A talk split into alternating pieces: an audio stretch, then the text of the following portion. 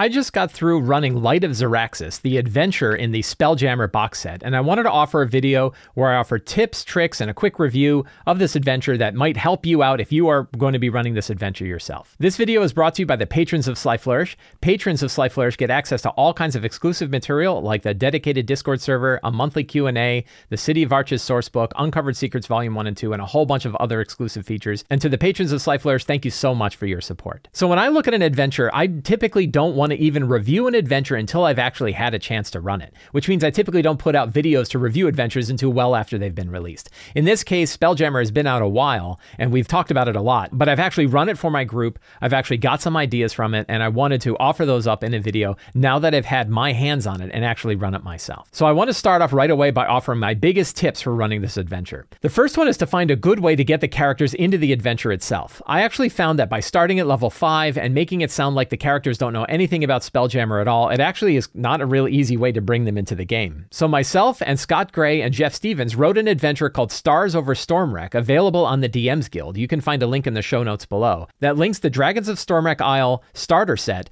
with the adventure Light of Xaryxis, and it connects the two together so that way you have a full level 1 to level 8 adventure that gets the characters from the very beginning points of their career all the way through to the end of Light of Xaryxis. In the beginning of Light of Xaryxis, the characters board a spelljammer called the Moon And pretty early on, they get to the Rock of Bral and then they switch to another ship. All the relationships that they have with the characters on the Moondancer break because they never actually go back again. I actually found it far more useful to stay on the Moondancer and make the Moondancer the primary spelljammer that the characters stay on throughout the entire adventure. I didn't find it was very useful for the characters to switch over from Captain Sartell's Moondancer over to Commodore Krux's ship. I actually thought it was more useful to bring Commodore Krux over to the Moondancer, and that way they could maintain connection with the NPCs. It's this NPC connection, this maintaining of the connections of the NPCs, that I think is vital to running this adventure and re- makes it much more fun at the end of the game when those characters are at risk during the big battle. So keep the characters on the Moondancer and make the Moondancer their primary headquarters while they're flying through space, and let them maintain all of the NPC relationships that they build along the way. My third tip is to really maintain and reinforce the Flash Gordon style atmosphere of this adventure. This adventure has a huge scope and scale, planetary stuff going on, entire solar systems at risk. It's really, really big in scope and in scale, and it's over the top in the kind of action and the kind of adventure and just the general zaniness of what's going on. The characters are just bigger than life, the situations are big in scale and scope. It's really fun. This isn't a dark and dirty and gritty adventure where you have this really small focus.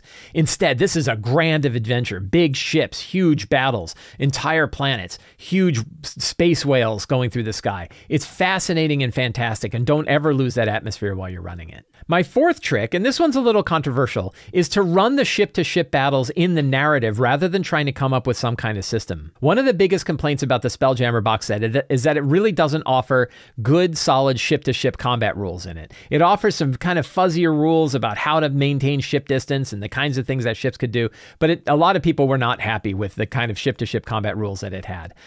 I actually am a bigger fan of handling that kind of ship to ship combat in the narrative rather than trying to come up with some kind of system. It's far more interesting when the ships are closer, when characters are able to board a different ship, when they're able to use all the capabilities that they have as D&D characters rather than trying to come up with a whole other system that you wrap on top of it. I'm not saying that the complaints aren't valid. I'm just saying I came up with a different way that worked for me, which was trying to handle the ship to ship combat in the narrative. Describe how they close the distance, describe how parts of the ships are getting damaged while they're firing on each other. But don't worry too much about tracking hit points or doing damage or all that sort of thing. Make sure instead to get them close enough that the characters can do the things that the characters can do to engage in a fun battle where ships are fighting one another.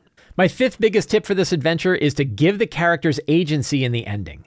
The ending that it's that's written there actually kind of steers them towards one path. Oh, it turns out that this person you've been saving the whole time that she's actually against you. Instead, give the characters options for how they want to handle the end of the game. Ha- give them an option to convince Princess Zidali to do what's right.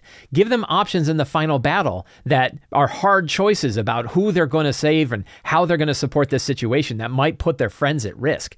Give these these kinds of options. I'm going to talk more about this as I go through the chapters, but thinking about how to handle that ending is pretty useful. You tend not to have to worry about it till you get closer to the ending, and so you don't have to worry about it ahead of time. But once you're getting closer to the ending, it's worth thinking about how you're going to make sure to give the players agency in steering the direction of the ending of the game.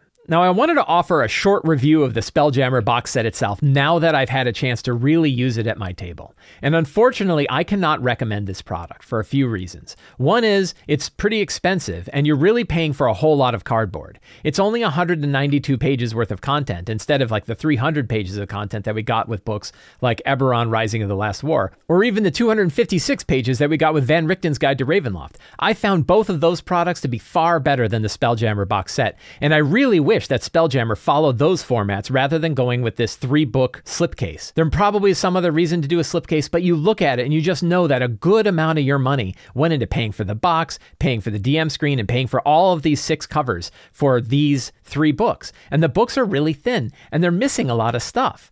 When you think about what Spelljammer could be, when you think about the vast amount of exploration that characters could do, this box set and the adventure Light of Xaryxis were in a better place to run what I call yam shaped adventure, where in the middle of the adventure, the characters are given lots of options of different places that they can go and lots of different adventures that they can go on before it kind of narrows back down to that final conclusion. And instead, this is one of the most linear adventures I've ever seen Wizards of the Coast publish. It works really well. I enjoyed running this adventure and it was very, very easy to run. But it's also a very linear adventure in a setting that is anything but linear. The book doesn't have any options for different places that the characters can go, different systems that they can explore, other adventures that they might have. There's no opportunity in the adventure or really in the box set for the characters to go off the beaten path and go explore different places. There's not even random tables of different systems that the characters could explore. So I thought this was a really missed opportunity for a box set that looks as good as this does. The artwork is fantastic and the writing is really good. It's just unfortunate that it's too narrow in its scope for a setting that should have been as wide as anything they've ever produced before. So now I want to offer some tips and tricks for each of the individual parts of the adventure Light of Xaryxis. I'm not going to talk about the summary of the adventure itself. If you picked it up, you already know what that is. Instead, I'm going to offer the tips that worked really well for my group when we were running that particular part. The whole adventure is broken down into four big parts. In part one, the characters get away from their homeworld and make it to the Rock of Bral. In part two, they start to gather their allies and leave the Rock of Bral as they're making their way to an alliance of people that might be able to help them out with the problem. In part three, three, they meet Princess Xedali and they start to build the coalition that they're going to use in order to fight the astral elves who have caused the whole problem of the adventure. And in part four is sort of the final battle, the final war, and the final confrontation with the Xaryxian elves in an attempt to save the world that the characters came from. Now, I mentioned that this adventure is very easy to run, and it really is. It's one of the easiest adventures I've ever had the opportunity to run. I've been running some other campaigns in parallel to this, and I've had to do a lot more work to get those campaigns kind of on track and in the direction I wanted them to go, and just digesting the material they have. The writing in Light of Xaryxis is really, really efficient and really brief, and I found it very easy to do my preparation for this. The adventure is very good. It is too linear, but it's a fantastic adventure to run. I really enjoyed it. I enjoyed the story, I enjoyed how easy it was to prep, and my players enjoyed it as well. So I still rank the adventure high, even though I rank the overall Spelljammer box set relatively low. So, I mentioned before, in part one, getting your characters on board with this adventure, please check out the Stars Over Stormwreck bridge adventure that myself and Scott Gray and Jeff Stevens wrote. You can find a link to that in the show notes below. It's a great way to get the characters from their world, in this case to Luskan. So, and then Luskan is the starting hometown where the events of, of Light of Xaryxis take place. Now, in part one, the characters meet Travis, who's a bandit boss. He's kind of a, a villain, and he's got his, his hoodlums that are with him, and they sort of block the characters from getting to the Moondancer. It was actually really interesting in my game that the characters managed to convince Travis that, like, look, the world is falling apart. We need to get out of here. We need to get on that ship. And he was clearly, like, trying to maintain control of his people, but he was scared as much as anybody. And they got him on as an ally. And it turned out that Travis was a fantastic second mate for the entire game that we ran. So it's kind of fun to take a guy that began as a jerk and sort of turn him over onto the side of the characters at the same time. It also brought a handful of his crew with him so that the ship was crewed with some of the people from Luskan, gave the characters an opportunity to talk to people that were more like them. Now, when the characters leave their planet, the first thing that happens is they get attacked by a Xaryxian ship. This is a really good opportunity to drop some villains in here, particularly if any of them manage to get away or if the characters manage to capture them but release them. Then there's an opportunity to bring some NPCs into the fold early on that can connect with the characters later on. In in this case, the Star Priest, who was running the ship, actually was let go by the characters. But the priest found that because they let him free instead of executing him, he started to turn on their side, while his daughter, who was one of the people on the ship as well, became even more angry. And those two NPCs kind of interacted with the characters throughout the adventure in different ways to show how the Xaryxians feel about the characters and how their their minds can be changed by the actions of the characters as well.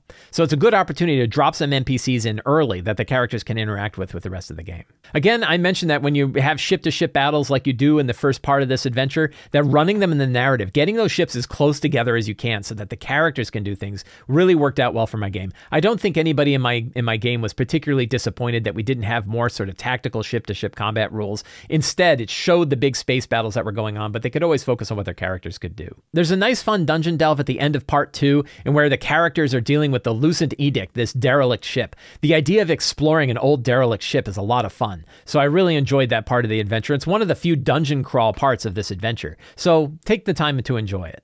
One thing to keep in mind is every one of the chapters in this entire adventure has sort of a cliffhanger ending. It's meant to act like an old school serial where you have these short sessions that are only like an hour or two long, and then you have this cliffhanger that leads to the next session. You don't have to run the cliffhangers exactly the way they are in the book. If you find that like too many battles is just getting boring, or you find that the your, your sessions don't end directly on one of those cliffhangers, you can sort of change things around, change them up, roll some random encounters, and come up with different cliffhangers of your own or change the approach of any one of the cliffhangers from something like combat to something like NPC interaction as well. So don't hang on too tight. The cliffhangers are a good option if you want to take it, but if you find that the pacing of your own game is different, feel free to either change them or add in your own cliffhangers where you want them. Now, when the characters get to the Rock of Bral, this is one of the few opportunities for the characters to really kind of go off on their own and explore things.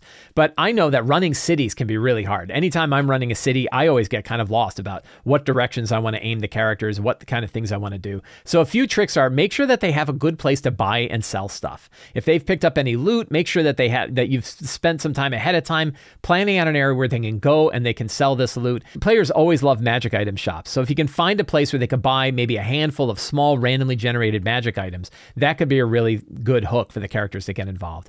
Then look at each of the individual characters' classes and backgrounds and think about what kind of location might work well for them and then highlight that location. Do a little bit of prep ahead of time so that you know that there are particular locations that particular players are going to be interested in. This way, you're not really spending too much time prepping a whole bunch of different places that the characters aren't going to bother to go to, but you're focusing the city around the characters and the things that they're going to be interested in. That's a good thing to do in pretty much any adventure, but it works particularly well when you're running the Rock of Bral in Light of Xaryxis. Now, I mentioned this is the chapter where the characters switch over from following Ilana Sartell on the Moondancer to Commodore Krux on a whole different ship. And I just thought there was no good reason to switch ships. Instead, I had Commodore Krux know Captain Sartell, because they do know each other, and that he convinced her to bring the characters along on their journey. So that way they could stay on the same ship, they could still have the connection to the same crew, Ilana Sartell is still there, Flapjack is still there. They're not losing their connections to their NPCs. And that way, you can treat this in a way sort of like the Mass Effect video games, where while they're going on their journey, they're building more and more relationships with more and more NPCs,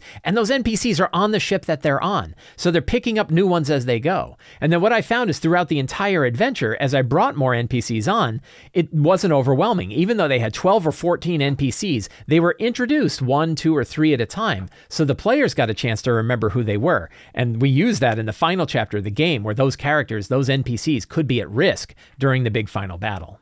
The Ruthless Rygar encounter at the end of this part was actually pretty fun. It's kind of neat that the Star Elves managed to send a mercenary to go and face the characters themselves. He's a powerful villain. He's kind of a unique, interesting creature. It was a really fun fight, so I enjoyed that. So use that Ruthless Rygar encounter about in the middle of this part, and it works really well. When the characters meet Topola and Garganale, that's a really fun kind of relationship between these two. They obviously had some kind of relationship in the past. Topola thinks it's really important to make sure that everybody knows that she's the one who broke it off. But I always like this idea of these two characters who are kind of together and kind of not together. And that was something that I played through all the way to the end of the game. It was really a lot of fun. So that can be kind of a fun NPC interaction between these two that you can work with. I really like the NPCs of Garganale, the vampirate, and Topola, this sage who can help the characters along. I also had Topola joined the crew so that she was along with them throughout the rest of the adventures as well. She was the one that helped lead the characters to Doom Space and eventually to Xaryxis Space. So again, collecting NPCs as they go, building those relationships, really good time. This is also a really good time where you can ask each player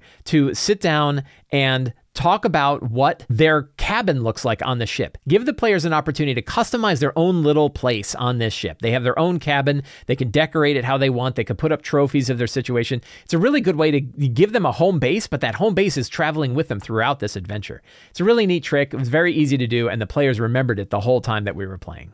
Part two is also a good point to start introducing the Githyanki. I think that the whole Githyanki Illithid war that's going on can be a really interesting tapestry that surrounds this entire campaign. You, it doesn't overtake the campaign, the campaign is still going the direction that it's going, but the idea that you're always getting hints that the Githyanki are hunting down mind flayers, the mind flayers are expanding, and anytime if there's any influence of mind flayer activity, the Githyanki go and wipe it out. It could be really fun, it could be really dangerous, it could actually lead to a lot of other adventures that you could run around this. Part three is where we're introduced to Princess Xedali, who's a major NPC in this adventure and one of the big drivers. If you read ahead to the ending, you know that she actually starts to switch sides at the ending. If the characters get too much of a wind of this, they're going to throw her overboard. They're not going to pay any attention at all. So you need to make sure that it's important that she's critical to the characters succeeding in their adventures, that succeeding in their drive, that she's the one that can help save their planet. She could be a really interesting NPC if you play her and role play her by getting into her mind and getting into her head and thinking about about what she's doing. It doesn't mean she won't necessarily betray them at the end,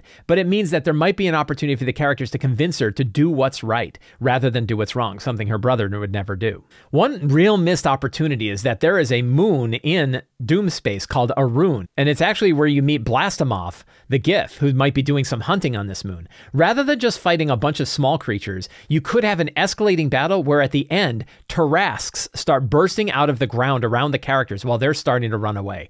Arun moon is a moon filled with Tarrasques. Who doesn't want to see that? That's where we get into this high fantasy of this game. They want to see multiple Tarrasques. So, can the characters face and fight multiple Tarrasques? No. But can you have them rise up and start lumbering around and the characters go, time to go? Yeah. And it's really cool and fun to see that. And actually, there was a fun way that I brought that in at the very end that I'll share. So, show off those Tarrasques on a Arun. Don't overdo the arena battle. The whole arena battle part of part three really can get kind of tiresome and tedious. And fighting a whole bunch of arena arena battles, only to then face uh, Prince Xeleth as he comes in on his dragon kind of feels like a big waste of time. Maybe only run one or two arena battles, change them up. Maybe they don't face any arena battles at all. But running like that series of different fights back to back can get really tiresome. And then at the end, it turns out it didn't matter anyway. So you might want to restructure that part of it a little bit. There's a whole little system for how to convince all the members of the fleet to get together to go and face the Xaryxians in Xaryxis space.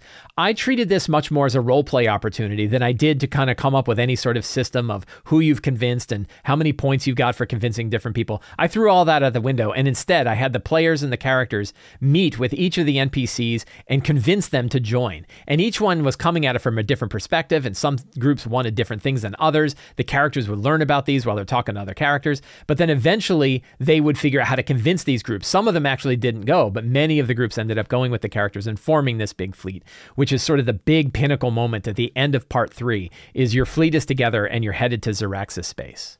Now, at the beginning of part four, this can be another good time to bring the Githyanki involved. Maybe they have actual Githyanki allies who say, if you promise to stay out of our way when we're hunting mind flayers, we'll send a couple of dragons your way to join your fleet. That would be kind of a neat thing. I did that in my game and it worked out really well. This is also a great opportunity, again, to bring in a Mass Effect style respite before the big battle. Make sure to have a scene where the players and the characters can meet with all of the NPCs that they've met with. They can have sort of a, a calm interaction with them while they're going through heading to Xaryxis space. It can be their sort of last moments where they can really interact with the characters. And during this respite, you want to make it clear to them that not everybody might survive this war. You really want to find a situation where the players and the characters can enjoy all of these connections that they built with all of these NPCs because some of those connections might not last because some of those NPCs might not last.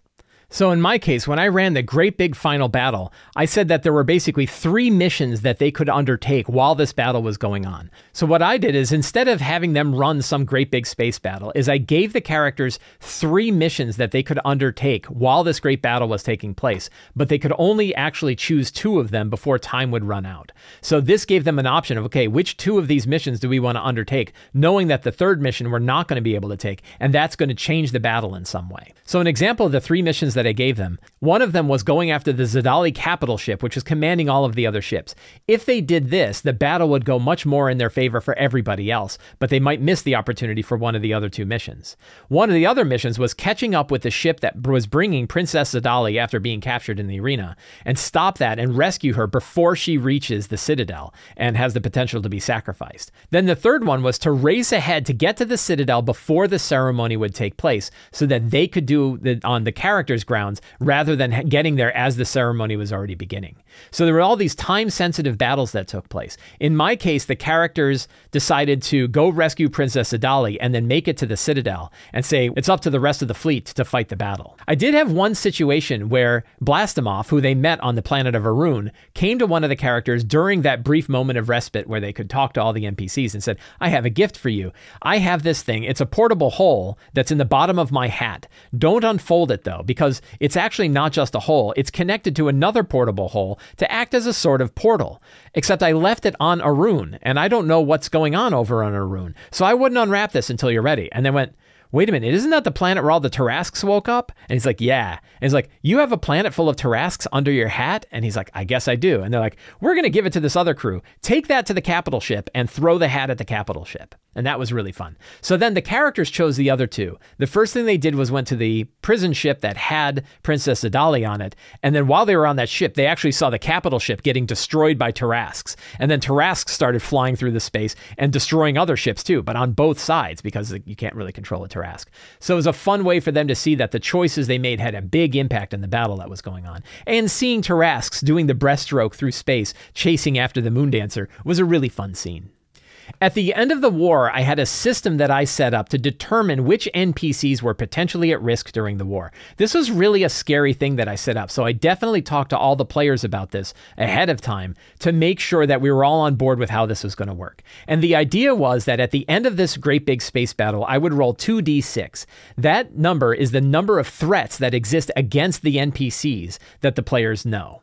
And for each one of those threats, we would roll to see which NPC that threat was tied to. And then that NPC would have to make a death saving throw in order to see if they survived or not. In our case, we rolled 2d6 and ended up rolling 12. So that meant there were 12 threats against the 10 major NPCs that the characters knew. And we rolled out each one to see did they survive or did they die. In our case, poor Gargamel did not make it, and nor did the dude that whose name we can't even remember who ran the big arena fight. We didn't like him anyway. But Garganel's death was actually pretty bad then one way that the characters could affect it is if they were willing to give a permanent magic item to an NPC that they liked, that and and that NPC got threatened, they could have advantage on the saving throw. So this was an opportunity for the characters to go through their inventory, find magic items they weren't using, give them to NPCs that they really liked, and give them an extra chance at survival should their should they be threatened more than once. Then at the end of the battle, we rolled all this up to determine which NPCs died and which NPCs lived. It turned out, uh, I think eight of the ten NPCs lived, two of the NPCs died, and it was an interesting way to see how the battle took place. Now, I also said that the characters got to pick an NPC altogether that was off the table, that that one would not be threatened. And of course, they picked Flapjack. No one wanted to see Flapjack die, and I didn't want to see Flapjack die. So we basically said Flapjack's off the table. Flapjack is not going to be threatened. Alana Sartell might be uh, Commodore Krux might be. All of the other NPCs that they met were threatened. Topola was threatened, and then they would roll these saving throws to see if they made it. Now, many of them had these advantages, so many of them were able to survive this attack. Now, another interesting thing that I did is I actually wanted to throw more hints of mind flayers in there. So I had this idea that all of the commanders of the Xaryxian ships actually had intellect devourers in their head that Prince that Prince Xeleth had agreed to put there by some elder brain that we haven't seen yet. Some elder brain that's out there managed to have an alliance with the Xaryxians uh, in order to let give him better command over his ships. And they discovered this when they killed one of the commanders, and the commander's head broke open, and there was an intellect devourer inside. It was a fun way to kind of drop more mind flayer sort of lore in this game. It's not in the adventure at all. You don't have to run it that way, obviously, but it was kind of a fun little thing that I added that I really enjoyed. Now, in the final battle, depending on what options the characters picked, when they get to the Citadel, kind of gives them the option of getting there ahead of time so they have more chance to influence it. The characters in my game decided they wanted Princess Xedali to try to convince the people of Xaryxis that her brother was evil, that she was okay because they, they spent the time to rescue her ahead of time, and that they should go to her side. This meant that the battle that the characters fought was a little bit easier because they didn't have to fight nearly as many Xaryxian soldiers in the end. I still had them fight the Zodar, but I removed the whole sort of Deus Ex Machina of the Zodar just wishes and everything is fine. I got rid of that part and had him just battle this Zodar, which is this really powerful creature. It was really fun. And then in the middle of the Zodar fight is when Prince Xeleth shows up on his on his solar dragon and they have to fight him. So it's a nice, great big battle, nice, great big fight and I enjoyed it at the end. And then at the very end, the characters had the option. They realized that Princess Xedali was thinking, maybe I don't have to destroy Xaryxis. Maybe my brother had an idea here and we can try to work this out. And the characters are like, you can't. Our planets are dying. And I had them talk to her and I had them roll persuasion checks and they convinced her. So she put on her ring and she said, I'll, I'll do the right thing. And she walked into the beam and it destroyed Xaryxis and destroyed her. Now there's no leader of those Xaryxians anymore, and now the sun explodes, and the characters and all of the Xaryxians that are left on the place jump onto whatever ships they have and go off. And now the Xaryxians are as nomadic as all of the races that they had made nomads themselves. It was a really interesting ending to that battle, but I wanted to make sure that the players had options to actually choose the direction that they that they wanted to go, to choose the direction that they passed. And it was a pretty stressful moment in our game. We we paused for a minute and made sure that as players we were all okay with what direction we were taking, what we wanted to have happen, to make sure that nobody was going to take control control of this entire situation, take in a direction we wanted to go. It was actually pretty stressful at the very end of the game, but it worked out well. The ending took place the way that the players were happy, and that worked out. And then, of course, I ran my one year later montage. We went through all of the characters to talk about what they had done later, and it was fantastic stuff. One of them, who was kind of very sort of distraught from all of the things that happened and wasn't really very stable, thought that she was going to kind of go on an island and waste away and die. And instead, the Githyanki came to her and said, We know that the Xaryxians had mind flayer stuff going on. We want you to come with us and hunt down that elder brain. And she's like, I'll do that. We had one who said, I'm going to become a big hunter and go and find Tarrasques. So now there's a bunch of Tarrasques in space. We're going to go hunt Tarrasques. And so he got his own ship and went off. All of them had just fantastic endings, really fun things that they did. That idea of saying, one year later, tell us what your characters do. What, where did they go? Some of them became crime lords. Uh, some of them went back and, and spent their time back on the island where they had come from. They all chose really, really fun endings. And it's just always that one year later montage is just one of my favorite parts of every campaign that I run. I learn so much about the characters. I sort of get this really good closure. It's just, it's such a great way to go. Learning about what the characters do one year after the campaign is ending is one of my favorite tricks for running a really good campaign. So overall, I really enjoyed running Light of Xaryxis. I thought it was very easy to run. It was a nice, big scope, big scale adventure. I do wish there was more of an opportunity to explore other things rather than just following this linear path, but I found it very easy to run. Unfortunately, I feel that as a Spelljammer product overall, I still wish I had more. I wish there was more opportunity to explore more places, more of a chance to kind of customize your ship, go off and enjoy this huge scope and scale of what we had going. But I really enjoyed Light of Xaryxis, and if you already own the product and you are running the adventure, I hope these tips helped you uh, run this adventure and make the most of it. If you enjoyed this video and you want more tips like this, please consider subscribing to the Sly Flourish newsletter. You'll get a weekly RPG related email sent straight to your inbox, plus a free adventure generator PDF. You can also support me directly on Patreon, where you get access to the dedicated Discord channel, a monthly Q&A, and a whole bunch of exclusive material. And you can pick up any of my books on the Sly Flourish bookstore, including Return of the Lazy Dungeon Master, the Lazy DM's Workbook, and the Lazy DM's Companion. Thank you all very much. Have a great day, and get out there and play an RPG.